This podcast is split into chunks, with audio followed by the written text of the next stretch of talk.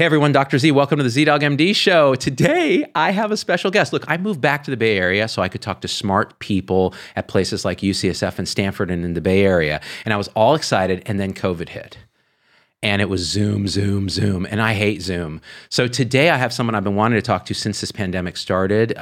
Dr. Jay Bhattacharya is a Stanford professor of medicine, and he has training and specialty in economics. Actually, tell me, Jay, who are you, man? Not in a metaphysical sense. Exactly. Right? So I am a professor of medicine, as you said, at Stanford University. I've been at Stanford on the faculty for about 20 years. I have an MD and a PhD in economics, and I study health policy and health economics. I've been working on infectious disease economics and epidemiology for 20-some years now. So the reason I wanted to have you on the show was what you just said.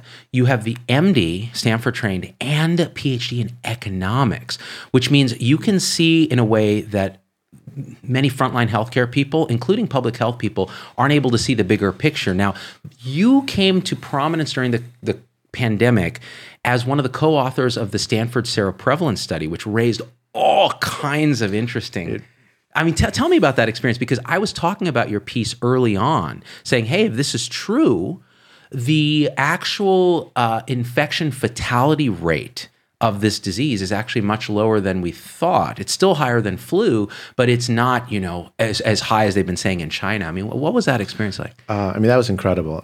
Just an amazing, in some ways dispiriting, but also exciting experience. So can I go back just a little bit? Absolutely. So what got me into it was I had done some work during the H1N1 flu epidemic in 2009. I remember that one.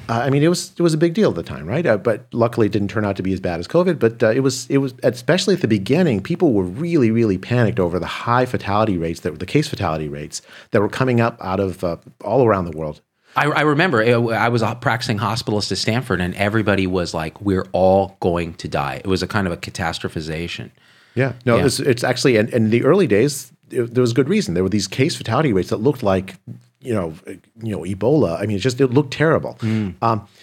In the months that followed, what happened was people did seroprevalence studies and found that there were many times more cases of infections than there had been cases in H1N1. And the infection fatality rate, which turned out to be about 100 times less than the initial case fatality rates in the H1N1 case. So let me reiterate that for people who don't understand some of that terminology. So case fatality rate is when someone is actually tested for a disease, presents to care, and is diagnosed with the disease, and then how many people die out of that group. Correct. Infection fatality rate is, of all the infections that exist, including ones that we weren't able to openly diagnose, what's the rate of fatality in that group? And it was 100x different in H1N1. In H1N1, that's right. And so this got you interested then in when COVID came around, I imagine. It looked like a repeat to me, right? So it looked like the people were finding enormously high case fatality rates. I think World Health Organization said 3.4%. There was a piece published in JAMA in February that said, Journal of American Medical Association, that said 2.2%. And these are terrible numbers. Horrifying numbers. Yeah. These are the kind of numbers that would cause you to lock down the entire planet instantly, because you're going to lose that percentage of your population if everybody gets infected. Millions and millions of people dead. Right. If that number is in the United States alone. Right. If the numbers are right. So, but that was what happened in H1N1. I thought, okay, do we really know how many people actually have it? At the same time, we're worried about how much testing resources we had. Remember, there was a shortage of tests. Yeah. So we're holding on to the tests to look at people who actually have serious disease, which is what you ought to do from a clinical perspective. But then from an epidemiologic perspective, can you extrapolate that to say, okay, the population at large is going to, 3% of us are all going to die if we get it. And we don't know the answer to that. So that's what led to the Stanford seroprevalence study. Yeah, and the other seroprevalence studies I've worked on. So it was this hypothesis, like how many people actually have it, how deadly actually is it? And so how did you do this study? Because there was a ton of controversy around the methods and the actual sensitivity, specificity of the assay that you use and all that. Yeah, so that was a lot of confusion around that, right? So if we wanted to do a study that could be done very, very quickly, put in the field very, very quickly. At the time of the study, The FDA had approved for use some, these, they're called lateral flow assay tests. They look like pregnancy tests, like little pregnancy kits, right? So, and the one we used had pretty good error properties. You know, every medical test has errors. I mean, there's just not a, but there's, and you can't avoid that. That's just the nature of, we don't have a tricorder that can automatically tell you exactly what's wrong with you, right? We need to look at the numbers and interpret them. At the time, the FDA had put together had approved for use these little lateral flow assay tests, including the one we used for sale, but they hadn't approved them for general use in the population. Right? We use them for research purposes, but not for clinical purposes. So we used one of those. The reason was very simple. There were two kinds of tests to do antibody testing. There's these ELISA tests, which are pretty accurate, and these little lateral flow assays. For the ELISAs, you have to draw venous blood. It's really hard in the middle of a pandemic to go out and find, can I draw venous blood from you, a big vial of it, or I can just do a little finger stick. The nice thing about epidemiologic work is you can correct for the errors, which is what we did. Now, actually, I've run now three seroprevalence studies, one with in Santa Clara County, one in LA County, and one with Major League Baseball. Did you get to meet a lot of baseball players? I got to meet a lot of no baseball players, but it was surreal. I got to be in a meeting with all the owners. It was just it was fantastic. That's nuts. I had to, contain myself when I met the Yankees owner, but that's another thing. Yeah, so I ran three different studies. And the interesting thing about the studies was we used very different methods to try to disseminate them. So the Santa Clara study was the first one. It was a big study, 2,000 some people in the Bay Area, in Santa Clara County. Right. We wrote the study very quickly and we released it through an open science process. Like a preprint. A preprint, right, exactly. So now the traditional path involves sending it to a journal. The journal then sends it to three anonymous reviewers. No one will hear about it except me, and that's how I spend my life dealing with this. Three anonymous reviewers, all of whom always hate me. So you're not used to the whole planet hating you at once. Yeah, right? No, that was interesting. So we sent it and I got 10,000 peer reviews in one day. Oh my gosh! And it was, Actually, it was kind of interesting, exciting. I learned a lot. Right. So we'd made a what I would characterize as a relatively minor error. In standard error calculation, which we corrected within a week. Right. And the number that we got was absolutely stunning.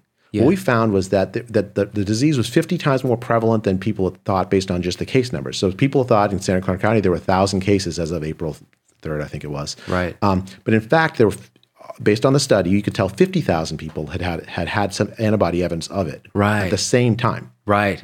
Which would correspond to an infection fatality rate at that time of what? About 2 in 1,000. 2 in 1,000. So that means not out of 1,000 people who got the infection, 998 survived.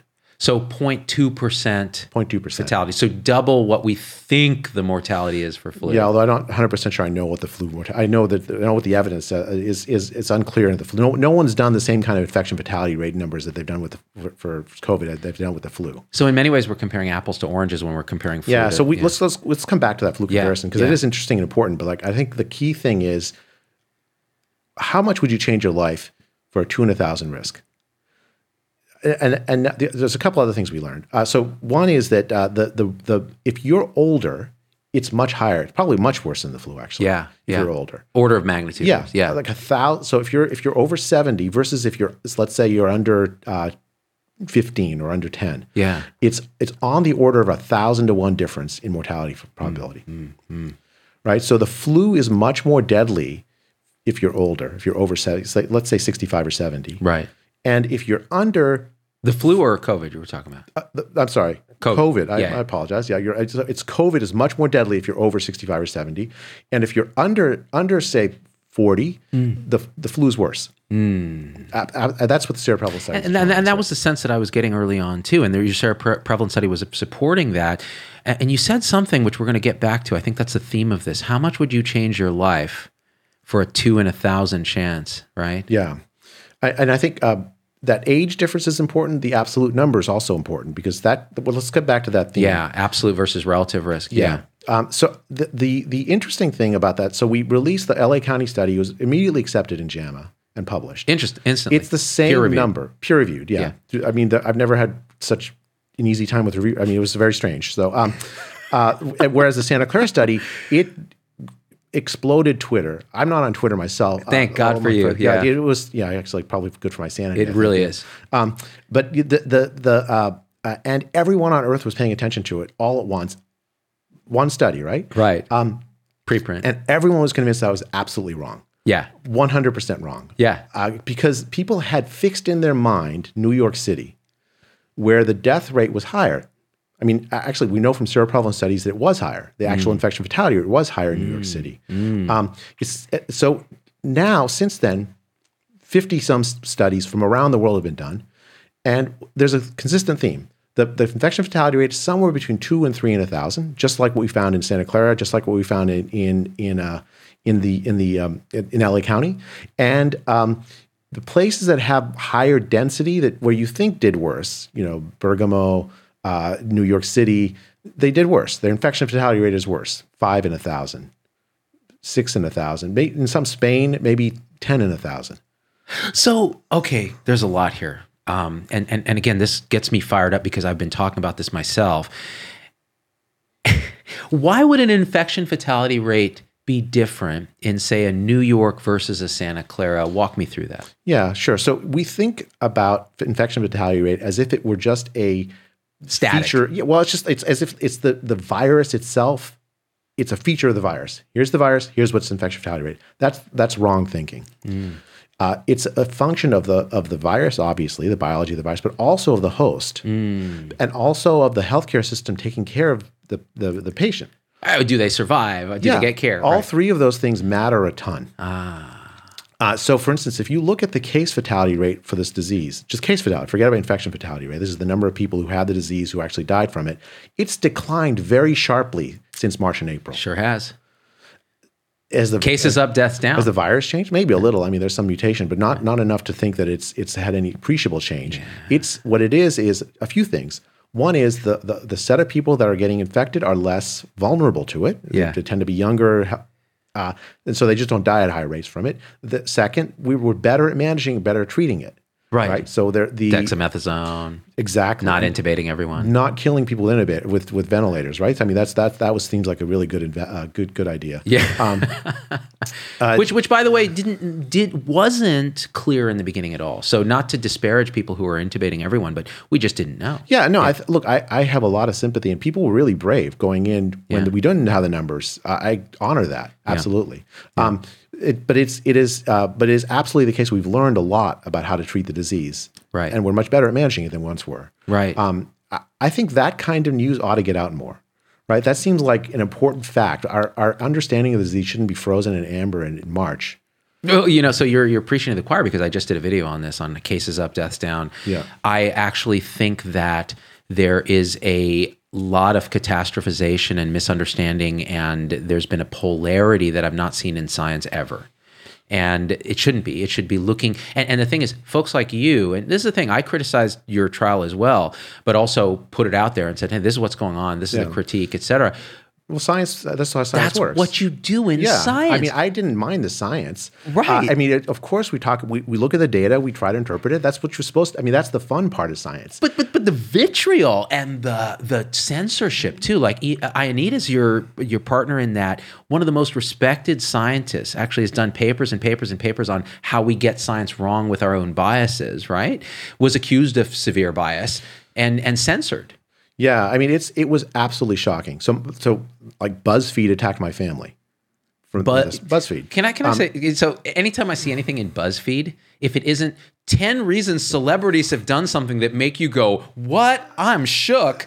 I don't listen to it because it's so clearly biased. Yeah, this was, I mean, it was really kind of BuzzFeed attacked your family. Yeah, so my wife was involved in my daughter actually volunteered it was a lot of community involvement. The feeling around the study in Santa Clara was a lot of volunteers, a lot of people. It was a really good feeling, right? Yeah, so and my wife was super excited about the study. She's an oncologist. She wrote an email and to her friends encouraging them to sign up. And somebody leaked the email, which had some information that was not quite right, and then to BuzzFeed. And then BuzzFeed made her international news. Oh, my God. Which was, I mean, that's the hardest part of this, is just getting my family involved with it in a way that I didn't expect. What's the agenda for that? That you're somehow minimizing the pandemic and going to cost lives? Is that their angle? I think so. I think that's part of it. I mean, so there were other, like the same BuzzFeed author then wrote an accusation that somehow because people gave money, including I guess a JetBlue executive to Stanford. Right. $5,000 $5,000. So $5,000, which is a rounding error on the cost of a trial. Well, in this case, the study was, we ran it really cheap. It was less than $100,000 for the study. Nice. But they gave the money to Stanford, and somehow I'm going to change the results for the. It's just ridiculous. You know what? When you're in big JetBlue's pocket, anything goes. Bro. I mean that it was really kind of him to give money for the study. I'm grateful, and that's fine that he had his own agenda, which was probably, hey, everyone has agendas. Everyone has an agenda. Yeah, so I mean, my agenda was to learn what that number was. Right. And I think we now know it. Right. So your feeling now is it's somewhere between 0.2. and 0.3% infection fatality rate. That's the median around the world. Around the world. It may be higher in places like in New York. Yeah. Why was it higher in New York, do you think? I mean, I think there's lots of reasons. I think potentially. One is, I think the set of people that were infected in New York were older. Yeah. And the institutions where they were infected are less capable of dealing with it in the early days of the epidemic. Right, so there's something to this, and the fact that it was older people in nursing home settings that weren't sort of equipped to manage it. Right, I think that played a big role in why it was higher in New York. The other thing is, I think there's, and this is a theory I've seen. I mean, there's something to it. Like when viral load is higher, when you're exposed to it multiple times over and over again, you just get a worse outcome. So I talked about this with Monica Gandhi yesterday on the show, UCSF ID Doc, and her theory of viral inoculum correlating to severity. Oh, I saw that. And she actually posited the same exact thing it's a theory, here's a hypothesis. Yeah. In New York was that people are in the built environment are on top of each other, especially minority communities, which were hardest hit. And so as a result, if you're out in Queens or somewhere, and you're just living in this multi-family home, told to stay indoors, right? What are you doing? You get a high viral inoculum. And so that's, again, it's a hypothesis, but it's interesting because that would affect your infection fatality ratio if that is a component of how severely ill you get, correct? Yeah. And I think it also explains why nosocomial spread, hospital spread is so exactly so important here, right? We talked about Dr. Lee, the guy in the ophthalmologist in Wuhan who first sort of broke this news, and he died, and he was 33. And the thought was, he's an ophthalmologist, so he's seeing patients this close to their face getting viral inoculum right in the face. Yeah. So, and now we've learned a lot from that. That's why we end 95 and face shield in the hospital and PAPR and all that. Yeah. Right. If we can. Yeah. Right. Yeah. So do you think the infection fatality ratio, if you just looked at one community, like say Latinas, would you think it'd be higher there from what we're seeing? I mean, from what I've seen, I think that minorities are harder hit with this epidemic. That's absolutely true. So Black communities, Latino communities are a bit harder hit, especially in California. Latino communities make up the bulk of the deaths. The disease, yeah, 45%. Yeah, it's incredible. I don't think the infection fatality rate. Sorry, 60% of cases. Yeah, I mean it's pretty in California. Shocking, yeah. Right? So, but I don't think that the infection fatality rate is much higher, conditional on getting it. It's just they're more likely to get it. I see. But it might be a little higher. I mean, it's hard to. If to see because right? Is there pre-existing disease more in that community? Chronic disease, diabetes, hypertension, diseases, poverty. That's the question, right? So, if you have these underlying conditions, of course you're more likely to die from it. If you're older, you're more likely to die from it. Things like that we know for a fact. Right. Once you control for that, if you're Hispanic, are you more likely to die? That probably, my guess is probably not. Interesting. I think it's mostly those pre-existing conditions and the fact that you're more likely to get it in the first place. Now, one counter proposal I might say is, well, if viral inoculum does matter, if that hypothesis is true, and Hispanic families are more likely to congregate together under one roof, you might see actually a higher infection fatality rate in that group. It could be, yeah. I mean, there's a study that was done in Mumbai, in the Dharavi slums in Mumbai. Yes, I saw that. Explain it. I mean, the prevalence was enormous. I mean, I think it was It was 80%. Yeah, yeah, or 60 or 80. Yeah. And I actually talked to some of the study authors who ran the thing. I mean, essentially the idea they have is that the lockdown put people, you know, this is a slum where like 10 people live in the same house. Yeah. And there's police walking around making sure that if you walk out of the house, you're gonna be arrested. So if they put 10 people in the house, they probably spread the disease with the lockdown. With an enormous, viral load. You can see with the 80% antibody number, right? Right. But the infection fatality rate was really low. It was minuscule. Yeah.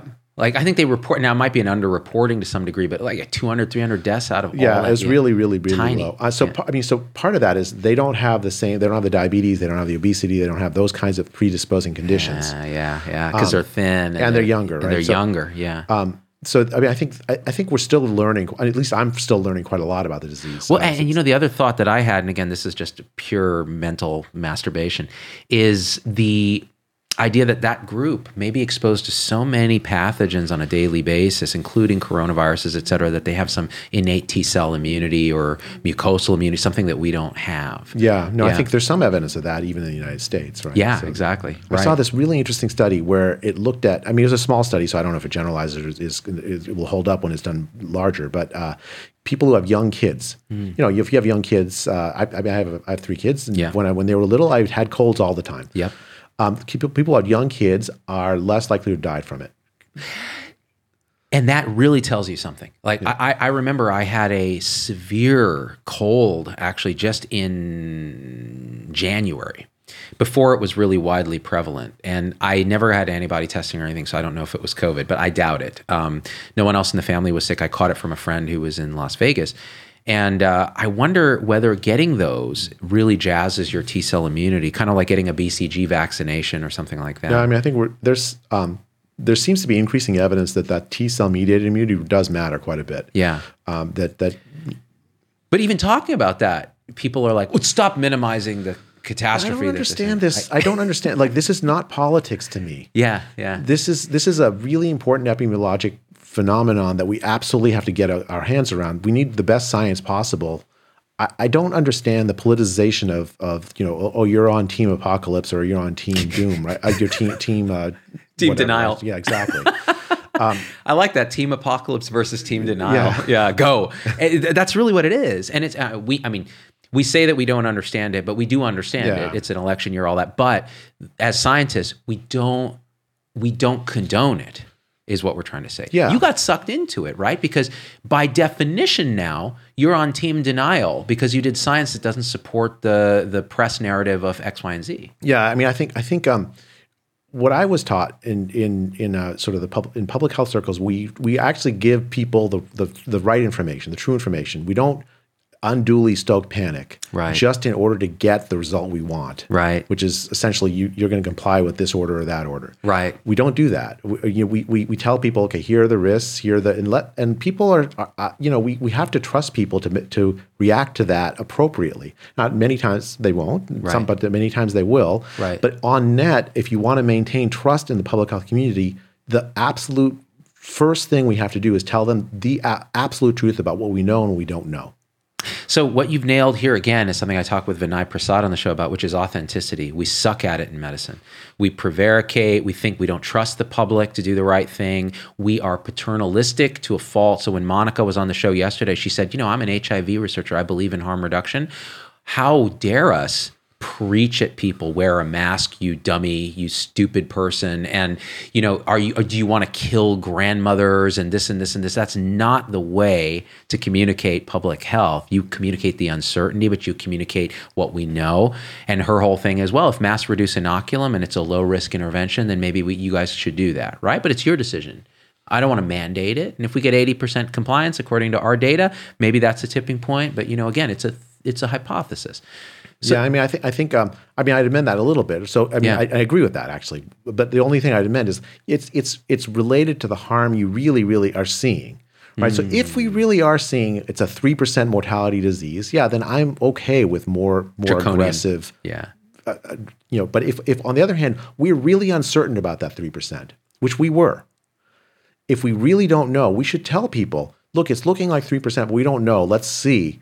Here's what we're doing to try to figure it out. Right. We should just be honest about what we don't know. I think that's, to me, has been the most shocking thing, that we've done, that the public health people and doctors have donned this mantle of absolute knowledge in a place where I've read a lot of this literature. There's a lot we don't, I don't know, even though I've been reading the literature scientifically, right? So we just don't know. We should say that. Why is it bad to say that when we just don't know? You know, and what it does, there's a side effect of that we're seeing now, which is when doctors and public health officials say, don't wear a mask. And then in the next breath, wear a mask of any kind. I don't care if it's just lace panties over your face, wear that. We look like idiots. And on top of that, the public then, which isn't as dumb as they're portrayed by the intellectual elite, goes, now, wait a minute. Yeah. And they should. And they should. Yeah. And then what happens is, and you see it in the comments to my own videos, right? If I do a video kind of leaning in one direction, a billion people comment the other direction. If I lean in that other direction, a billion people comment. The public just is trying to find truth, right? Yeah. And it's tough. And I mean, you know, that's okay. Like, we're having a conversation. There's stuff I'm learning from you. I hope there's some stuff you're learning from me. And we basically, that's what science is. It's a conversation that leads to more data, that leads to more conversation. That's what it is. So what you just said is absolutely reasonable and rational, and BuzzFeed attacks your family. Yeah. So, I mean, that was tough, I have to say. I mean, that was probably the hardest parts of the whole work on this, was just feeling like I've dragged my family into something. Mm-hmm. There's one thing to go after me. It's another thing to like, but in any case, like, let's leave me aside. So we put this paper out. We find this number, 0.2 to 0.3. Mm. And then a whole series of studies start coming out from around the world that find the same number. Many of them published. The peer-reviewed literature, I think, now has established it. So let me ask a question though. So what? 2 to 3 times a flu is still catastrophic, man. Well, how do you respond to that? No, it is. I'd amend that. There's also no vaccine. Right, no vaccine, and we didn't have treatment. Yeah, absolutely. Yeah. It is worse than the flu for those reasons. Thank you, because I think that the denial of, a lot of people perceive this comparison with flu as very charged. And the truth is, It's worse than the flu. And I think for older people, it is absolutely, we should treat it like it's much worse than the flu, because it is worse than the flu. It is, yeah. So for instance, nursing homes, right? So I just looked at a paper that said that nursing homes often share staff workers. Right. So like one staff worker works in nursing home A, also works in nursing home B. Mm. We should be using our testing resources to make sure that when shared staff workers move back and forth, they don't bring the virus back and forth with them across these nursing homes. That seems like a completely reasonable outcome of the fact that older people are much more vulnerable, especially people with comorbid conditions. And you've been a big advocate of protecting vulnerable groups. Yeah, like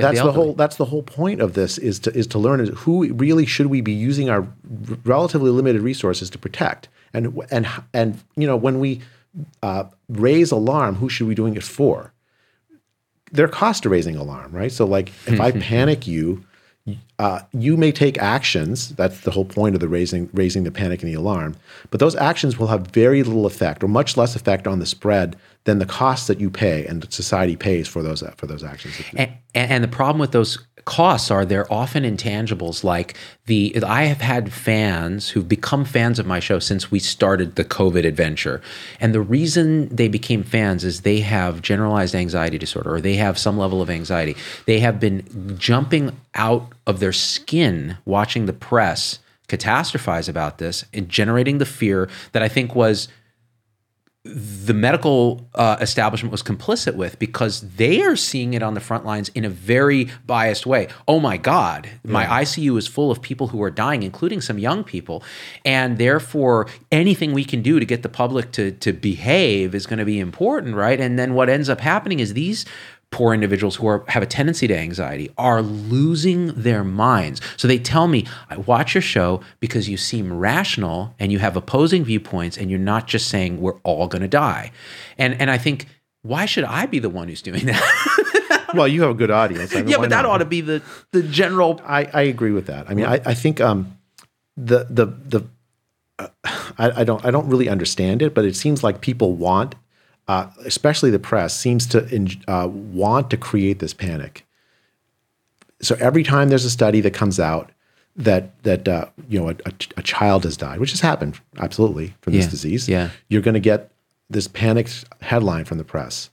Now, one of the things I've learned from the seroprevalence studies, again, from around the world now, not just mine, is that there's a very wide range of clinical presentations from this disease. Mm. It ranges from, somewhere between 30 to 40% of the people that get it have no symptoms whatsoever. They can't remember. They have the antibodies, but they have no symptoms that they can remember from it. So maybe even a larger part have relatively mild symptoms. It's like a cold to them. Right. And a small fraction have this horrible viral pneumonia that kills them, right? We focus all our attention on the viral pneumonia and none on the fact that 998 people are going to recover from it. Yeah, that's a feel-good hit of the summer right there. Like, that's a positive story. And they're going to develop immunity, and this whole panic about, well, no, we're never immune. That's another press thing. Yeah, it's insane. Ridiculous. Like, no other virus does that, right? Exactly. Yeah. Well, what do we? Oh, the related piece to that, like you said, one story about a child, HIV, I guess. HIV. I guess strep throat. You can't have a vaccine. Yeah. So it's a legitimate scientific question, but it's one we now have an answer to. Right. You do develop immunity to this virus. And the thing is, because we have now millions of cases. And we can look, and there's been I think 2 documented cases of actual reinfection. Yeah. One was it was totally mild. The other was more severe. Yeah. And so you could think in a population there's variance, right? Yeah. But still. Well, 2 out of millions, right? So, yeah. And as you said, the first case that was the reinfection, it looked like the guy was protected. Mild, which is what you would expect, even with a cold. You get a cold one year, you may get it again the next year, but it's going to be mild. Yeah, if it's the same virus, you won't.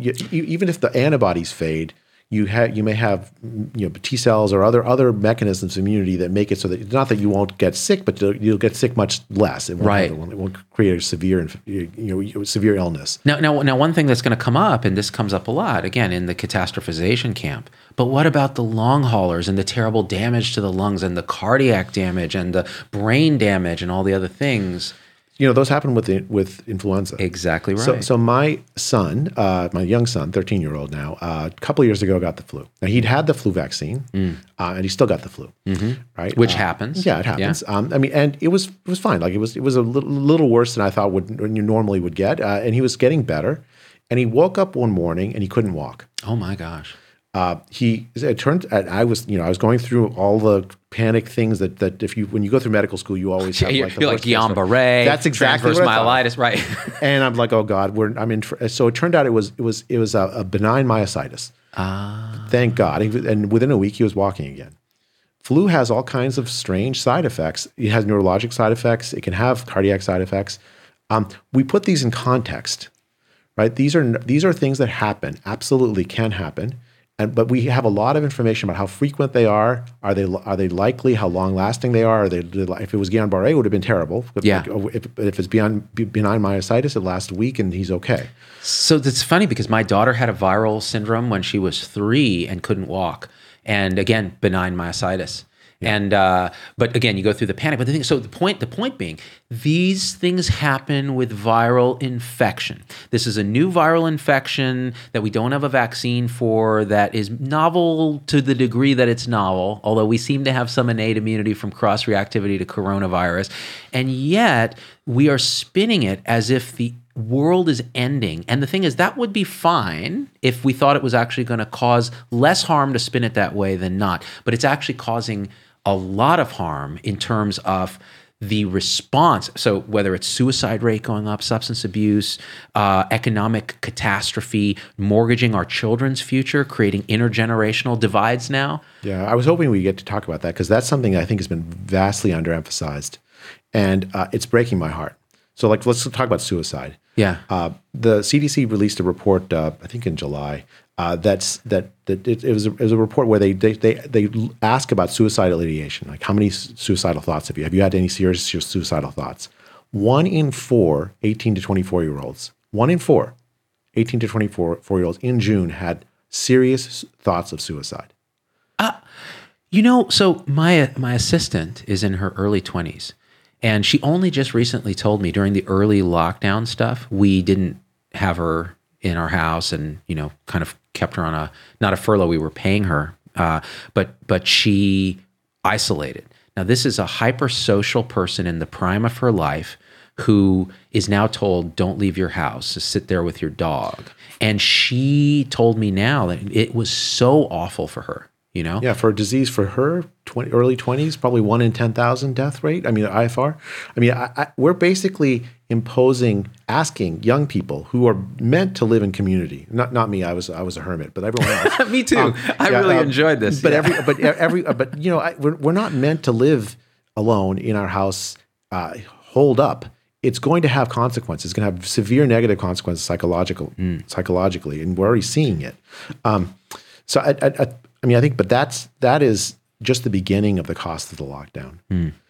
Worldwide, there are reports of hundreds of millions of additional people starving as a result. Because you talk about economics. So one of the themes that I've heard argued against me when I make this point is, well, look, you're talking about the lockdowns, and there's some economic costs, but what are they relative to the lives we save? Right. But it's not lives on one side and economy on the other. The economy is really important to the lives of the people who are in the midst of it. And if people that are hundreds of millions of people around the world that are on the edge of economic disaster, and you push them over, you destroy the world economy. It's not just dollars, it's hundreds of millions of people starving. And that's what the UN has said. I mean, the UN is finally support, and right? I said this like in the first month of this pandemic. I said, you guys seem to have this false dichotomy between economy and lives. Blood is treasure. It's a transitive property. When you start having unemployment, the suicide rate goes up. In the world, when you shut the economy down, people starve to death. And this idea, and I'm going to rant for 1 second, and you may or may not agree with me.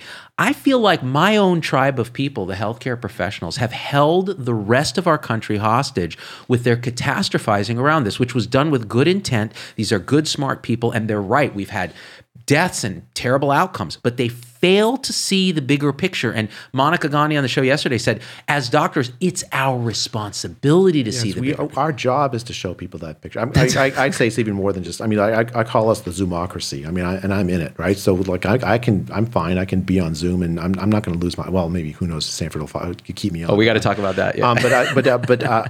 I think I'm fine, right? So like, why should I care about that? Well, I mean, my job is to tell people what's happening in the rest of the world. Right. I think. Yeah. There's this program called Gavi, which is a program for vaccinations, international program for vaccinations. They've halted. Yeah. Their operations because of the lockdown. So polio comes back. Measles comes back. Yeah. So it was never gone. Measles is still here. Yeah, we're going to see a resurgence. We may even see a resurgence of polio in the United States, because people stopped taking their kids for the Tdap vaccine. Yeah, absolutely. So cancer screening, mental health. We're going to see. So we've had good news from cancer for the past few years. We've actually had decreases in cancer-related mortality for the first time in my memory anyways, for 3 or 4 years in a row. That will reverse. We're going to start seeing later stage breast cancers, later stage prostate cancers. People stop getting screening. People actually even stop getting treatment for cancer, active cancer. During the epidemic. I've seen that. HIV patients are losing their viral suppression. Monica was talking about that because they're not coming in. Tuberculosis, millions of extra tuberculosis cases. Because tuberculosis you have to treat over a long period of time with regular antibiotics. People come in around the world because they're directly observed therapy, all this other stuff. Exactly, yeah. Mm-hmm. And people that stopped. Mm. We're going to see a resurgence of tuberculosis deaths. Well, so let me ask a question, because this is very gloomy stuff. Like, honestly, you said earlier you were heartbroken. This is what keeps me up at night, because, here we have this platform. We can get this. Like you said, we're part of the Zoomocracy. Like, we can do this. We can get this information out, but it doesn't sink in. And what it does, I worry that it even contributes more to this polarization, because there are camps that get so emotional about the damage we've done from our response, and camps that get so emotional from the United States' perceived failure relative to other countries in terms of mortality per million. Well, I'm heartbroken on both. I think we in public health need to balance. COVID is not the only threat to public health. We need to vote. We need to understand that there's all kinds of public health problems.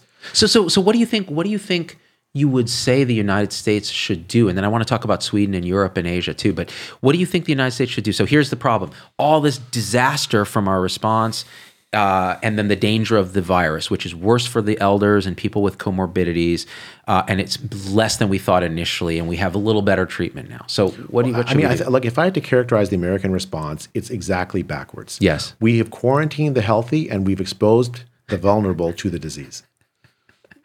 That's it. Yeah. And Monica said yesterday— Let's flip that around for me. Monica said yesterday we were exactly backwards as well. We've favored the rich people who can survive this, the Zoomocracy like you and we've punished the poor. So we've actually told them, stay inside, lose your jobs, get $1,200 a month. Yeah, or you know, you go out and expose yourself, deliver the groceries to me. Essential worker. Yeah, I don't understand it. I mean, now I could understand 3 in 1,000, 3 in 100 death. Different rate. Story. Different. Like you could imagine, but even there, you'd want to focus response on figure out who really is really in high. That 3%. Right, exactly. Or and there may be people who are less vulnerable. I mean, you tailor your strategy around the numbers you're seeing. Yeah, but we haven't done that. Yeah. We've gone the opposite in many ways. I think New York is an absolute disaster. New York, I mean, the highest death rates in the world happened in the Northeast early in the epidemic of the United States.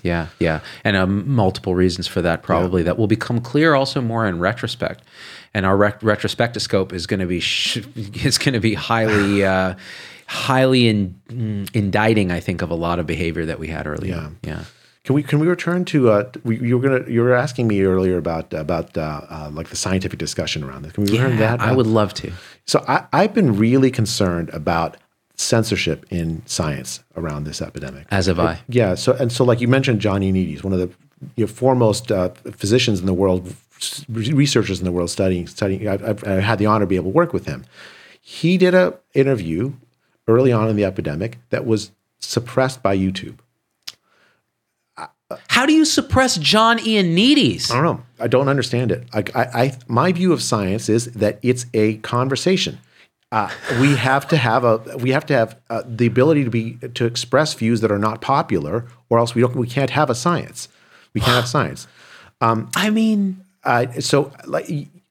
idea is that somehow, if somebody is expressing a view that is contrary to somebody's interpretation of some public health organization, World Health Organization or whatever, it's ipso facto dangerous to say those views. That is a form of population control. That's what it is, right? It really is, yeah. And it's fine. Okay, if you know with 100% scientific with certainty that some fact about is wrong. Yes. Yeah. Like vaccines cause autism. Right. So what's the right response? You say, look, the vaccines don't cause autism. Right. That's the right response. That's right. Here's the evidence. That's right. If you have a situation of a new virus where the science is emerging rapidly and we're learning new things, I've changed my mind about 15 things about this virus as I've read new papers. Over the course. How could you not? Oh, yeah. But you know what? Read the comments in my videos. You flip-flopped on this 5 times. Heck? I mean, there's new evidence coming up, right? So, so in that context, scientific censorship is criminal. Yeah, I agree. And we've seen this over and over again. There's a paper a set of papers by this scientist Gabriela Gomez on the herd immunity threshold. I love her work. Yeah. And what I've seen her write is that she sent her paper to scientific journals. The editors won't even send it out for review because they're saying that it's too dangerous to. Her findings suggest a lower herd immunity threshold. Now I don't know if it's right or wrong. Doesn't matter. Yeah, let's just have a scientific conversation about it. Like that, why is that so dangerous to talk about that you wouldn't even send it out for review? I mean, the last time we did stuff like this, it was the Inquisition and Galileo was standing there. I felt a little like that at Stanford. I mean, I think the, well, we'll talk about that in a bit, but I think the knee-jerk reaction to censor people you disagree with inside the scientific community has been absolutely terrible. One of my Stanford colleagues actually wrote a New York Times article arguing for essentially a censorship board for articles that are not in open science. Hey, look, I kind of am an expert in misinformation management. I have always remember those Bakersfield docs? you know, they were proposing some similar ideas to what you were saying, but their data was a little, and you know, they were clearly I've talked to them. I mean, there's stuff I agree with about them, stuff I don't necessarily agree with them. But why should we not? Should they not be part of the conversation? Exactly. So when that video came out, 1 million people sent it to me. What do you think of this? And I said, well, let me do a show on what I think. I agree with them that lockdowns are harmful. I agree with them we're overreacting, creating fear. I disagree with their use of the data on this and this and this, and I disagree that YouTube pulled their clip. Yeah, it's ridiculous. Why would you do that? All you're going to do is also solidify this idea that there's a conspiracy. I mean, I think the idea that media organizations or Stanford has some obligation to censor opposing views is absolutely anathema to science. And you know, my wife is on a listserv at Stanford. So a bunch of people that I know at Stanford got on a listserv on the Stanford listserv email and said, "We hereby disavow Scott Atlas." Oh, that's disgusting. Yeah. So can you tell me a little about that? Sure. Because, and a lot of my colleagues signed that letter too. Yeah. You know, people I respect. People I respect and know are on that list. I mean, people I love are on that list. I mean, like friends. I mean, I disagree with them about some of the things. Right. But we can love people and disagree. That's the difference. Absolutely. Without shutting them up. Yeah. Right. So I think. Dr. Atlas, Scott, is the special advisor to the president on COVID.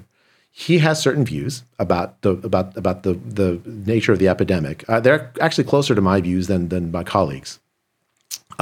So among those views are things like the disease is less dangerous for kids, less dangerous than the flu for kids. That seems like there's solid scientific evidence, and yet the letter doesn't seem to, it seems to like paint this picture about the danger to kids. I think my colleagues are just wrong on this, where they disagree with Scott on this. I agree. When I read the letter, I'm like, these guys are just wrong. They haven't read what Scott is saying. Now, look, I don't agree with Scott on everything. I think they've also mischaracterized what Scott has said. So for instance, Scott has repeatedly said that he's not in favor of a herd immunity strategy. Actually, we should talk a little bit about herd immunity. Herd immunity strategy. Yeah. Like what does that actually mean? Yeah, so herd immunity means that, so when we think about herd immunity, we think about it as a single number. But again, just like infection fatality rate, it is not a single number. What herd immunity means is that when a new person gets the disease, how many people are they going to spread it to? Yeah. If it's less than one, then you've reached herd immunity. Herd immunity, yeah. Right? If it's going to be more, squashed. Yeah. Exactly. If it's more than one, then you get more sort of this exponential growth, right? Right, or whatever. Right. That happens with every disease where immunity actually happens. That's just normal. Yeah. The number is a function of how people interact in society. So if I interact with a lot of people and I get it, I will spread it. If I'm sort of more fearful about the disease and I'm spreading it, then social distancing happens. Then herd immunity, you could get lower herd immunity thresholds because one person getting it doesn't spread it to a lot of people. Yeah. Right? So it's a function of the behavior of people as well as, again, the virus itself. It's not a single number where you say, okay, here's we've reached it. And ironically, you can reach it, cases are declining, and people stop taking those precautions and it goes back up again. Right. We go in and out of herd immunity. Right. Autoregulation, homeostasis of the population's behavior. Yeah, exactly. Yeah, right. So that's actually, so it's more complicated than that. That's right. I have heard, personally, Scott has told me, I've never told the president that he's in favor of herd immunity strategy. Yeah. He is not. He's specifically said that. Yet the letter my colleagues wrote accused him of that, just falsely. It's just, and you set up this straw man I don't understand it. Like, it's like they weren't listening. And partly it's the press's fault. Like the press has mischaracterized him as well. For sure. So this is what I think happens. And honest, and you can correct me. They read the press, they read some CNN, MSNBC, Scott Atlas knows nothing about science and he's got a president's ear. He was the chair of neuroradiology at Stanford for years. I mean, it's absolutely my wife worked with him, right? And the thing is, if you hear him talk, again, he's reiterating some of the concerns that we have. He's never said, let it rip through the population and develop herd immunity. That's the exact opposite strategy that I know he's been telling the president. Right. And the thing is, you've talked to him. Have these colleagues talked to him? No. And this is what happens. You have in-group, this is his tribe of people, now excommunicating him and witch hunting him, because that's what's happening on social media. That's what's happening in the halls of academia. Is this how you manage? Okay, what? Okay, just play with this for a second. What if you're right and Ioannidis is right, and in retrospect, we realize you guys were actually banging the right drum and these people who censored you were wrong, okay? That is going to be a criminal act that they did. That cost lives. I mean, I think there was an attempt to cancel me, right? I just, for sure. I just, so I don't, I mean, I I don't actually care. I get canceled. What I really want is the data to drive the policy. Yeah, that's what I really want. And I think Scott would say the same thing. I mean, it's not personal for him. It's like, let's let the data drive the policy, because the costs on lives are high on both sides of this decision. There's no riskless option here. Right. So whether you lock down or don't lock down is not a okay, let's just stay safe on one side. So that my colleague started the letter with the principle of do no harm. Yeah. How do you do no harm in this situation? There's plenty of ways to do harm. Censor a colleague, for instance, on insufficient information. Yeah. Absolutely. Now I imagine. Okay, so let's dig into that a little more, and you can refuse to answer this if you like. Your own paper was attacked internally in an almost politicized way. It wasn't so much about the science, and I was reading these things about the internecine drama at Stanford, and I'm like, I know these people. What are they doing? It was absolutely shocking to me. I mean, I feel like my academic freedom was attacked, and I've been at the university for almost 30 plus years, actually. Yeah. The motto of the university is "Let the winds of freedom blow." I don't think that they've acted. The leaders of the university have acted in that way toward my study, and I think that it's been absolutely shocking to me. Are you tenured? I am. Okay, so you can say this kind of thing. Well, I don't care if I lose my job. You know what? I'll hire you. We could be like, we could have one of these like Sunday morning. It's been really enjoyable talking. PBS show. Yeah, it'd be really fun. No, so to this thing. I was shocked when I saw how this thing was played out, and I knew that what the press was reporting wasn't the full story. It was still concerning. I was like, well, is there a lot of bias here? Is this thing, And so I was waiting to talk to you about this, and at some point I'll have one of the colleagues that's attacking you guys on the show and see what they think, because it'd be interesting, right? Yeah. But I would love to see that play out in a way that isn't just politicized, because it's just, Yeah, I mean, I think so. I had I got to do a debate with Stan Vermond. Oh yeah, I know Stan. I know of Stan. Yeah. So yeah. So it was really interesting. Like he's a Yale head of the public health department at Yale. Yeah. Really sweet guy. Talks really slow. I was listening to the debate going, oh my God, I got to put it up to 3X. Okay, well. Except when you talk, then I have to slow it down. Okay, dude. I'm sorry. No, I love fast talkers. But I think, I mean, the thing is that he's open, right? Yeah. He wants to talk, he wants to have a conversation. I wish we had that spirit at Stanford. Yeah. I think in some ways we have lost that. Yeah. And it's been dispiriting for me. Yeah, I agree. Well, the two folks that I interviewed from UCSF, Monica and Vinay, are deeply embody that spirit of open discourse. They may politically disagree. It doesn't matter. They only want to have the conversation in a polite and civil way. Yeah, I mean, that's the thing. I mean, I don't know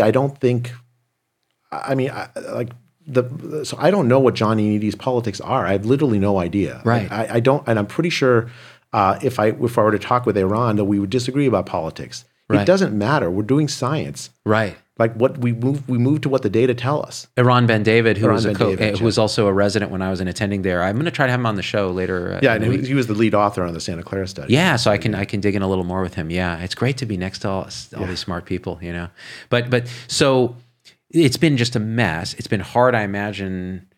It's been hard on you, clearly, you and your family, but that's secondary to the thing that has been hard on our scientific advancement and understanding this virus. Because when you suppress these ideas, what happens? They pop up on Twitter in a weaponized form.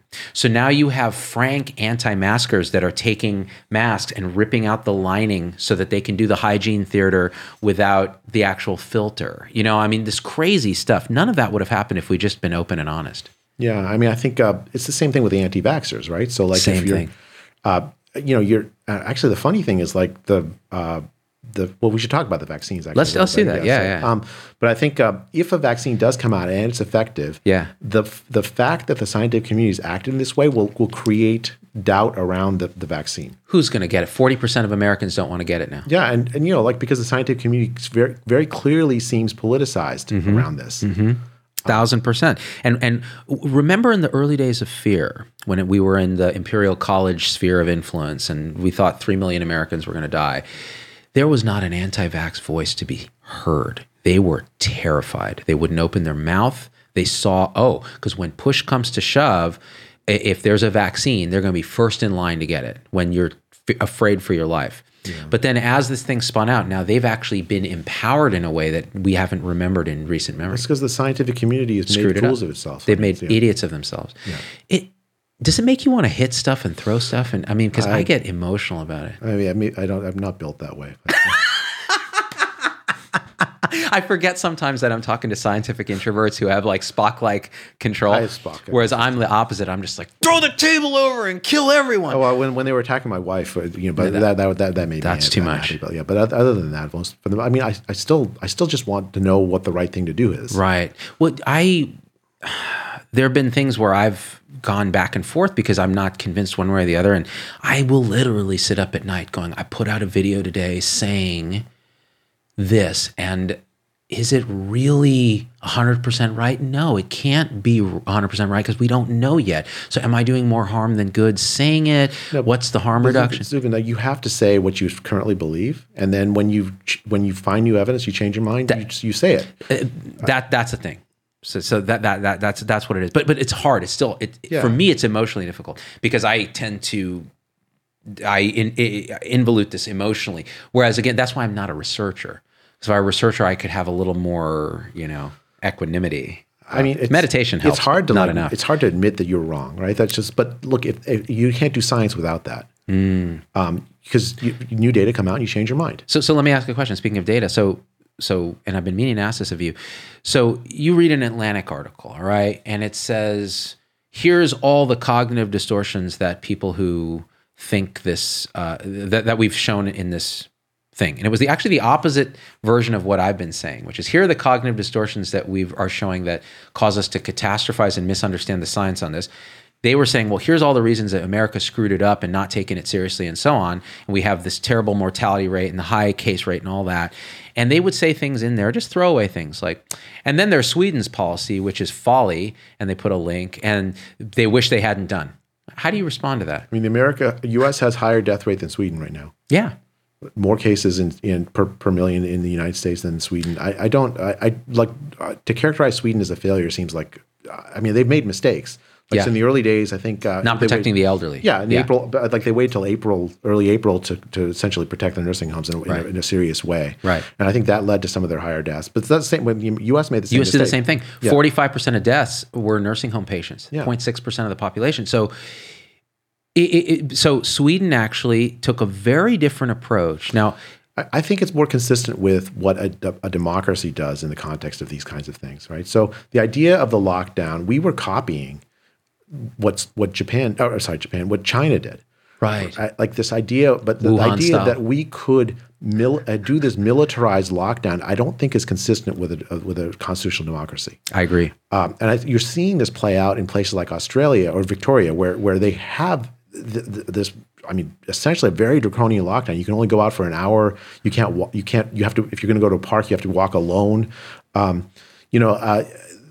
don't think that's consistent. I mean, people will play with that for a while if it's a 3% mortality rate. Sure, but they won't put up with it forever.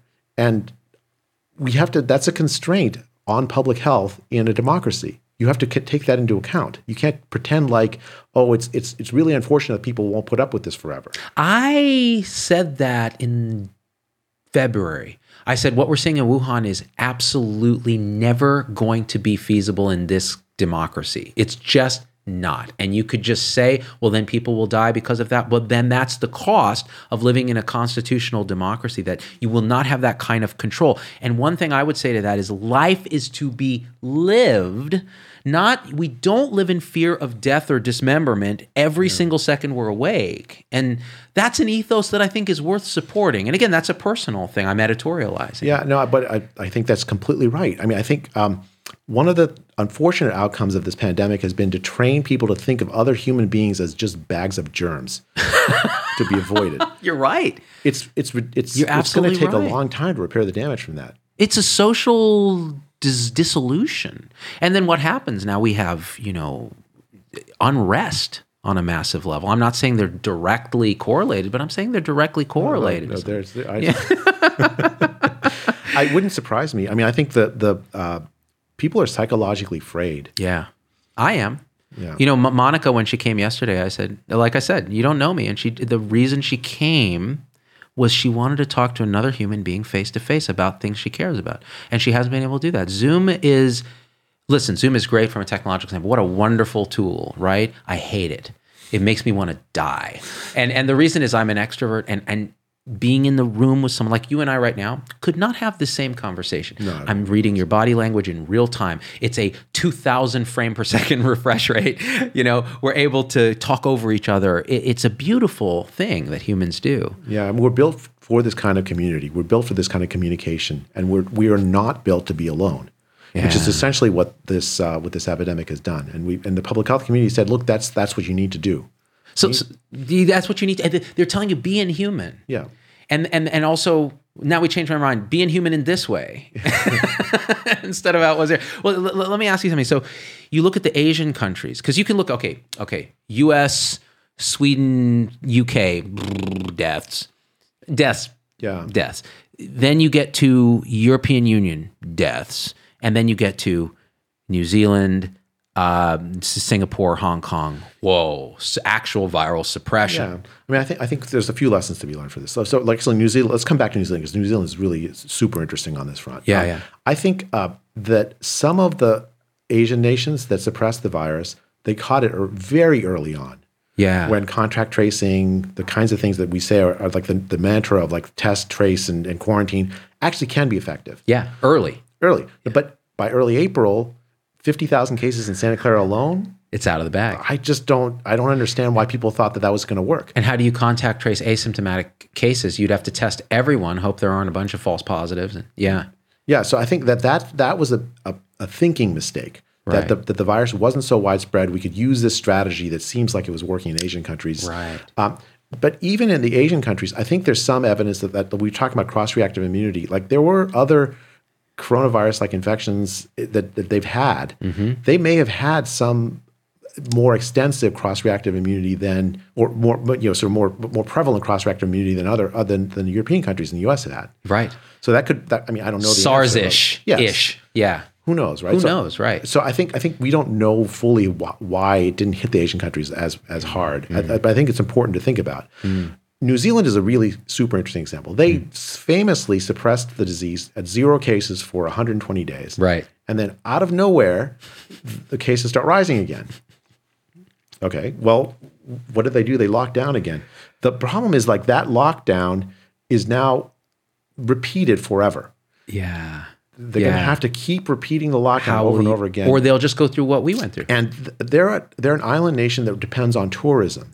I mean, I think it was 10% of GDP, it's a very large fraction of GDP. Don't quote me on the number, but that large fraction of GDP is gone, basically permanently, because who wants to sit in a 14-day quarantine to visit someplace? Right, right. And people leaving the island are also gone.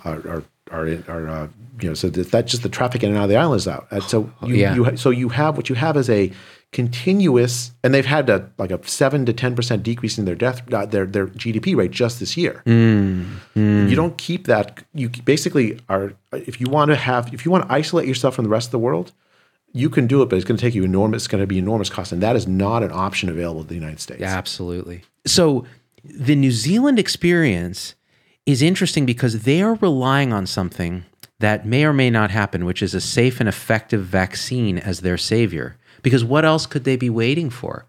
Yeah. It's always going to exist in the community at some level. Otherwise, we have to learn to live with it. And their way of living with it is shutting down their entire island forever. But they're probably waiting for this finish line, right? Yeah, they're waiting for the vaccine. Now, what's the risk of that? Well, so the vaccine is, I have to say that more progress and rapid progress has been made on the vaccine than I anticipated. If you'd asked me in April, would we be here with phase 3 trials actually ongoing for several vaccine candidates, I would have said there's no chance. Yeah. I mean, there aren't any human coronavirus vaccines. Yeah. Paul Offit said the same thing on my show, vaccine expert. Yeah. So at that time. Okay. So, but now here's the situation. We have these vaccine candidates. Many of them look promising in the phase 2 trials. The phase 3 trials need to be on large populations of people. Why? Partly because the cases and deaths are declining. Mm-hmm. Ironically, that makes it more difficult to show that the vaccine is efficacious because you just, let's say you do a vaccine, let's say you had did the COVID vaccine before coronavirus came along at all. Right. Well, you'd never find it efficacious in preventing death because there was no risk of coronavirus. Exactly right. Yeah. So that's where we're making it harder now. Yeah. Right. So the decline of the cases and the decline in deaths makes it harder to show that the vaccine works. Yeah. Yeah. And that's going to make it more difficult to show efficacy. Safety, we could still study. Yeah. Safety, we could study. And there there's been some good news and bad news. Like many of the vaccine candidates have been safe in phase one. But there are reports now, there's a transverse myelitis case. Yeah. In the UK, AstraZeneca. Yeah. Now that's a different viral model, right? Chimpanzee adenovirus. Yeah. Mm-hmm.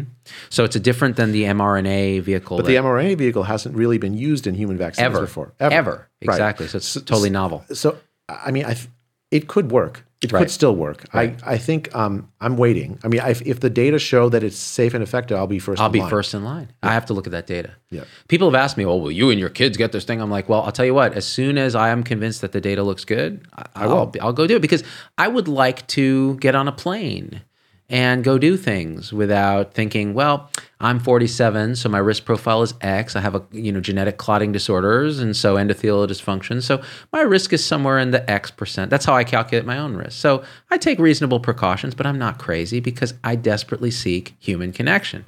And I'm willing to die rather than... Well, it's probably 2 to 3 in 1,000 for me. Yeah. I would rather live my life with that 2 to 3,000 risk if I happen to get it. Right. Than to not. Oh, but you're going to kill grandma by asymptomatically spreading it to her. I mean, when I visited my 80-year-old mom, I wore a mask. There you go. And that's what I would do with my parents. Yeah. So let me think here. What you just said is be rational, take risk personally and decide based on open data. Don't censor people. Let's have actual scientific discourse instead of name calling and politicization. And let's look at this thing with clear, open eyes and listen to all viewpoints. Is that about right? I mean, I try to be controversial, Zubin. Well, you've done a good job by proxy. In person, I haven't heard anything that you've said that makes me go, oh my gosh, that's so controversial. It's called being rational. Now, the thing is, I'll get criticism even during this interview that, oh, did you really pound him on this and pound him on that? That's not my job. My job is to say, here is a guy who has a certain experience set that's very valuable. Let him talk about what he thinks. And you guys can then debate it in the comments openly. That's called scientific discourse. It's actually just discourse. And sometimes I wonder because anything I post, if I look at Facebook, for example, which is our biggest platform, 2 million people follow us there.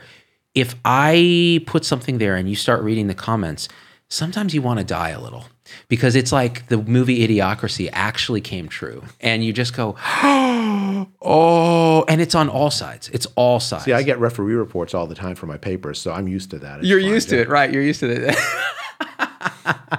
it. So, okay, we talked about Sweden a bit. We talked about New Zealand, and we talked about Asian countries and why they were different than us. We talked about the U.S., we talked about what we might want to do moving forward. So do you think cases are just going to continue to decline and deaths are going to continue to decline here? I mean, there's 2 points of view, right? So one is that there's going to be a second wave. That seems to be the Fauci point of view right now. I don't see much evidence of that. Right. Like we haven't, so in the United States, for instance, we talk about if we had a second wave, we had New York and then a second wave. We didn't have a second wave. What we had is a regional epidemic. Each place has had a first wave. That's what it looks like everywhere. Now, it's possible, I mean, we don't know, the thing has only been around a few months, that there could be one, but it's looking increasingly unlikely to me, but we'll see. Yeah.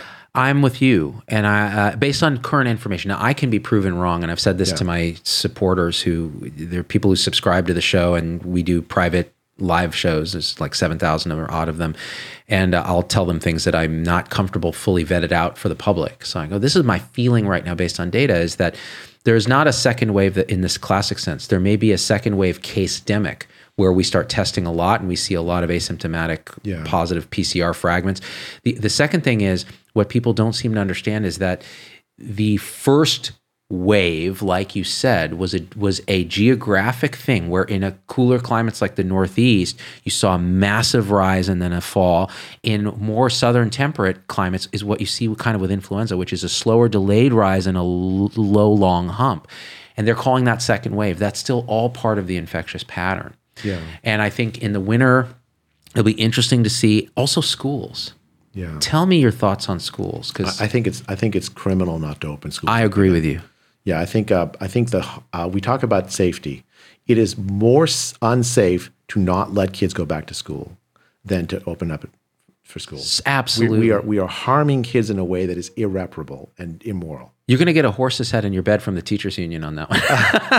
I mean, look, I think a lot of teachers want to be, that's their vocation is to teach, and they want to teach in person. How do you teach a first grader to read over Zoom? No, it's a crime. Yeah. And the thing is, they're doing the best they can. It's very, very hard. But this is one of the things that just gets me so upset, because it's a regressive tax on the poor. So you're saying basically that a person who depends on school for their meals, for their social interaction, for behavior control, because mom is a single mom and can't, and how is she going to work when we can hire nannies and assistants. They can't. I saw a picture, I think it was in San Jose Mercury News, of two kids sitting outside of a Hispanic kid sitting outside of a 7-Eleven with their little Google Chromebooks. I saw that. Using the 7-Eleven, the Taco Bell Wi-Fi, because they don't have Wi-Fi at home. That is disgusting. It's terrible. It's heartbreaking. Yeah. And schools are not just simply places for teaching, although that is incredibly important, obviously. You are Indian. I knew it. It's for teaching only, nothing else. But there are also places where kids get their nutrition. Somewhere on the order of a third of kids in the country have subsidized school meals of some sort or another. Like a lot of their calories come from there. It's places where they learn to socialize. The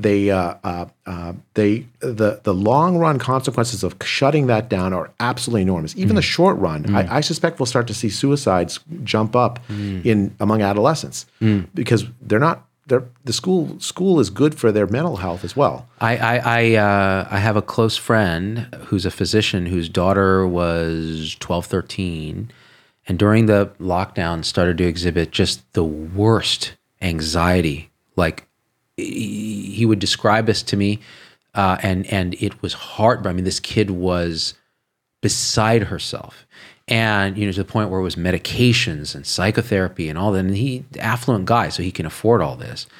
And then school started, some little bit in person, some little bit by Zoom. And the anxiety started to evaporate.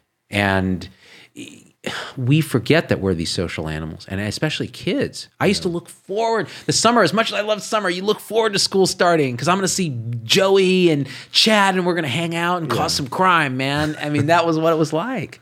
Yeah, I agree. I mean, I think for kids especially, that playtime is incredibly psychologically important. To deny them that seems, okay, it's one thing if they really were facing high risk. So tell me about that, because the teachers will push back and say, but there's teachers with chronic disease who are elderly who. Yeah, I think we should take that into account. Like right. I think and different school districts should creatively manage that, right? So if you're a 62-year-old teacher and you have diabetes, your school district should make some accommodation for you so you don't have to teach in person. Agree. Absolutely. Do you think we should be paying teachers more too in general? Yeah. As an economist? I think there's some debate in economics about how much extra pay correlates to outcomes, but as a whole, I honor my teachers. I think they did incredibly valuable things for me. Me too. And also for the kids. So I'm not against that. I mean, I'm fine with that. Yeah. But I think we should use the resources, different school districts use the resources they have to creatively manage it so that kids can actually come in person. Yeah. In some places, maybe you can't social distance, you need more masks. In places where you can social distance, you can figure out, you have to creatively manage that. Young teachers who face very little risk, let them come in. The older teachers who are at risk, they can help the younger teachers by helping them grade, create curriculum, teach online. I think there's some mix, but the absolute must is you have to have the kids in person. Yeah. Yeah. With each other, or else you can't actually have schooling. Now, you know what I think is happening too, and it's related to this, is this safety creep. So in the early days of this thing, when they talked in Santa, right here in the Bay, about shutting down schools, we were thinking it'll be 2-3 weeks. And then they said, it's going to be till the end of the year, the school year. Yeah. There was absolute horror and panic on the part of parents and kids. Like, what? You're doing what? Now, when school's supposed to reopen, it doesn't. And people have just accepted it as, well, all right, that's the norm. We're keeping people safe now. It's the norm. Our kids are slowly dying a little. We're destroying poor families. We're creating a cycle of poverty, violence, substance abuse. But you know what? Safety first. And yeah, it's not safe. It's not safe. It's the opposite of safe. Yeah, and I think if you think about what the scientific evidence is saying, the teachers and staff pose more of a risk to each other than the kids pose to them. Mm. There's this study done by this group in Iceland. It was published in the New England Journal. It's absolutely fascinating. So what they did is they took 12% of the random sample of the Icelandic population, and they did PCR testing on every single one of them. Mm. And they identified the virus from every single one that was positive, and they sequenced the genome of every virus. Mm. Why is that important? Because the virus has these mutations that give it like a fingerprint. And they did this detailed contact tracing study because they did the genetic analysis, like let's say I have virus A with mutation A and you have virus A and B. Yeah. With mutation A and B. Well, it's possible that I passed it to you because you added on mutation B. But it's unlikely you passed it to me. Right. And if I have just mutation A and you have just mutation B, then we didn't pass it to each other. Right. Separate sources, yeah. Okay. What they found was that there was not one single case of a child passing it to an adult. Not one case. Many, many cases of parents passing it to their kids. Yeah. But not one the other way. So why are we ignoring this data? I don't know. And you know, now this. So here's the counter that the mainstream media will say, well, look at what's happening at Notre Dame or wherever. There's thousands of cases and oh my God. Not one hospitalization, by the way. Not a single one. Yeah, I mean talking about college kids, right? Yeah. So yeah, so there's not one hospitalization. Now, but what about these as just these horrible vectors of disease for the elderly? I mean, asymptomatic spread happens. Mm-hmm. That's what the evidence says, but It's much less common than symptomatic spread. So the disease is spread mostly by droplets. You can have these aerosolization events, it seems like, but they're relatively rare compared to the droplet spread. Right. Asymptomatic spread happens, but it's much more rare. Right. Is unlikely. So just to give you some sense, Sweden kept its schools open, 15 and under, including daycare, all the way through the epidemic, even when cases were rising, even deaths were rising. And they did this detailed study compared to Finland. The opening and closing the schools does not have any appreciable effect on the spread of the epidemic. So what the hell are we doing? I don't know. I think the evidence on this is so strong. It's not. And you read it and you just weep because you're saying, okay, we're making a scientifically uninformed decision. You know what it is? It is also coming to this thing of what I call empathy versus compassion. So empathy is feeling another person's pain as your own and acting from that feeling. They ask us to do this in medicine all the time. More empathy. But what they don't realize is empathy is a poison when it comes to things like this, because here's what happens. I read an article in some mainstream media piece about a 28-year-old teacher who died of COVID after school was open. And you go, oh my God, a young teacher died. We should never have opened the school. I feel for her and her family, and she's young, and we should just stop everything. Whereas when you look at the case, okay, what were the comorbidities? They were there. What's going on? And that's one person. Did she get it from school? We don't know. Could have gotten it somewhere else. But we're going to now fail to do what we ought to have done, which is compassion, which is cognitive empathy. Understand the suffering. Look at the bigger picture. What's the most wise thing we can do for the most people to relieve the suffering and detach a little bit? Well, if you do that, you go, well, actually, that's true, but we could have provided masks to the teachers and given schools an opening so that these children who are dying of diseases of despair or are going to get a chance, but we don't do that. I mean, you're arguing for. I mean, that's a really nice way to put it. You're arguing for empathy for everybody, not just for a few, like the select few. And the trick about empathy is it doesn't work on everybody. So Paul Bloom has written about this, psychologist. It is a narrow spotlight, not just on individual but on tribe. So empathy evolved as an in-group way. So for your kids, empathy is absolutely appropriate. My God, you better feel their pain because they are you. But for a population, you don't empathize with them. That's That's why, and the charities have known this for years. They don't show you a population of starving people. They show your help can help this child, you know, Sally in sub-Saharan Africa. Look at her. And then you go, absolutely. Because that's how we're wired. Oh, yeah, it's really interesting. No, I think that's really right. But I think compassion in the sense you mean it is exactly the right thing here, right? Mm-hmm. So we have to understand. So the scientific evidence says that the teachers face about as much risk as other professions doing their work. Not from the kids, again, from other staff members. Mm. So, but you act on that. You say, okay, well, given that that's the case, let's structure the workplace to reduce that risk as much as we can. What they're doing is a vital function for the kids, for society at large. Yeah. They are absolutely essential. Yeah. So they're taking a risk. We should honor them for taking that risk, just like we honor the doctors that have come in or the nurses that have come in to care for their patients. Right? They're not doing something that's less vital than that. Mm. It's funny because you'll see memes where it was like, you know, teachers will say, we didn't sign up for this. And the nurses will say, neither did we.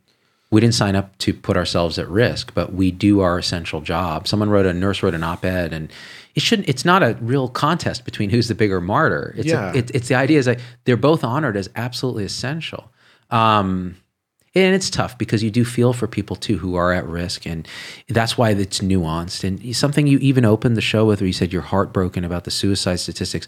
That's because what you're showing is love in the face of suffering. Love and concern in the face of suffering will lead you to feel that way, right? Because you go, I can't, this is terrible. So let's have the discourse from a place of compassion. And the way that you've been treated, I think, is just abhorrent. Because that's not a compassionate response. Let's talk. If we disagree, that's fine, and then we can have the argument. But why are we vilifying people? Yeah, I mean, I think I don't have much to complain. I mean, I've actually been fortunate in many ways. So I mean, and actually, it's been interesting from a professional point of view to be able to contribute at all to this. It's in many ways gratifying that I've had something to say. But I think I completely agree with the spirit of it. Let's look at the data. Let's make decisions that understand that we're making decisions that affect the lives of everybody, not just the people with COVID. Mm. COVID is not the only public health danger that we face, and that there are trade-offs, there are risks on all sides. There's not a safe option where we can say. And so, I think, cheap rhetorical tricks, like, "Oh, you only care about the economy." You don't care about lives. I think that's. I think for the most part, it's aimed at shutting down just conversation as opposed to having serious conversation. Yeah, I agree. Man, was there anything else you wanted to talk about? I think we covered it. Thank you. Oh my gosh, this was such an enjoyable conversation for me because it allows an airing of this kind of side of the conversation that I just don't think we're getting in a clear-eyed way. So if mainstream media does it, it's politicized by Fox. If the left does it, it's politicized by the media. I'm trying to create a space here, and hopefully we can have more conversations where we just get out some interesting information in a clear way. Well, I'm really honored to be able to talk with you. And actually, it's been really interesting to be able to have this conversation. I mean, I think there's stuff we probably disagree on a little. I don't know about time, but I think having a space where you can actually do that, I think all of science should be like that. I 100% agree. So we're going to try increasingly to use this space for that kind of good. Guys, this was a conversation. You can disagree. I want you to. I want you to leave comments. I want you to leave ad hominem attacks out of it if you can. Let's try to use our critical thinking. Do me a favor. Just share this thing. It'll be on a podcast. It'll be on my website, ZDoggMD.com. It'll be on YouTube. It'll be on Facebook. Ultimately, what we do is we make a little square out of it and caption it and put it on Facebook too, so you can read along. The transcript will be out in a couple days. I love you guys. Please stay well. Please let's stop stifling discussion and having it. Dr. Bhattacharya, what a real thrill. Please come back. I'd love to. Awesome. And we out. Peace. Hey, it's Dr. Z. Thanks for getting through the whole episode. That's a huge accomplishment. And so at this point, I just got to ask you for a few favors, because it just helps us so much if you leave a review on your favorite podcast platform and subscribe. It just really helps the algorithms to get this message out to others. The second thing is email me, hello@zdoggmd.com. I get all these emails personally. I can't respond to them all, but I need to hear your voice because especially on podcast, we don't have a comment section. And I want to hear how this episode affected you, what you'd like to hear in the future, what you think we got wrong, what we think we got right, anything, or just say hi. So that's really powerful. And the third thing is, financially, it helps us a lot to support the show in any way you can. And if you go to ZDoggMD.com/supporters, you can join our supporter tribe on your favorite platform, YouTube, Facebook, Instagram, wherever. What that will get you on those platforms is live shows with me that are exclusive for supporters and access to our Zoom meetings where we talk about awakening realization and we share with each other our own experience. It's a powerful group effect. It's a community, really. And we support and love each other and share, again, through our own experience, how we're waking up. So, and that ripples out into systems, into transforming healthcare and education and government. So it really starts with us. So join us there if you can. Again, ZDoggMD.com/supporters. And I'm so grateful to have you with us.